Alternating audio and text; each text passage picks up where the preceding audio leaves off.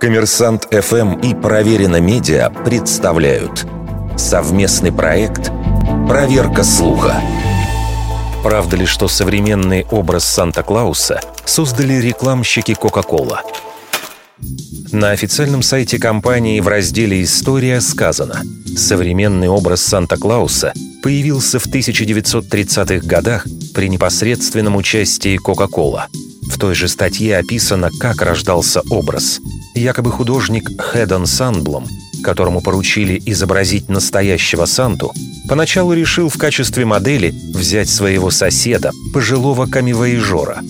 Но тот неожиданно умер.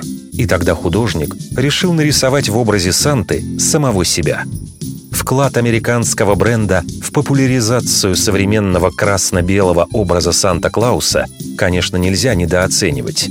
Однако факты говорят, что к его созданию ни компания, ни художник Санблум отношения не имеют. Это популярная городская легенда, которую активно поддерживает сама Кока-Кола.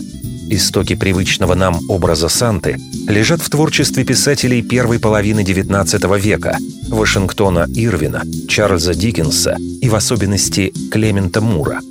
В 1823 году Мур опубликовал стихотворение «Визит святого Николая», в котором описал бойкого лихого старичка с круглым животиком, белоснежной бородой, с трубкой во рту и с мешком подарков за спиной – Спустя несколько десятилетий американский художник Томас Наст нарисовал персонажа Мура и сделал его постоянным героем веселых картинок для журнальных публикаций.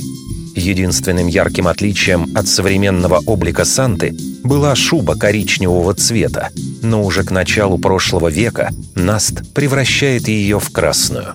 В защиту своей версии Кока-Кола настаивает, что их художник отобрал у Санты трубку.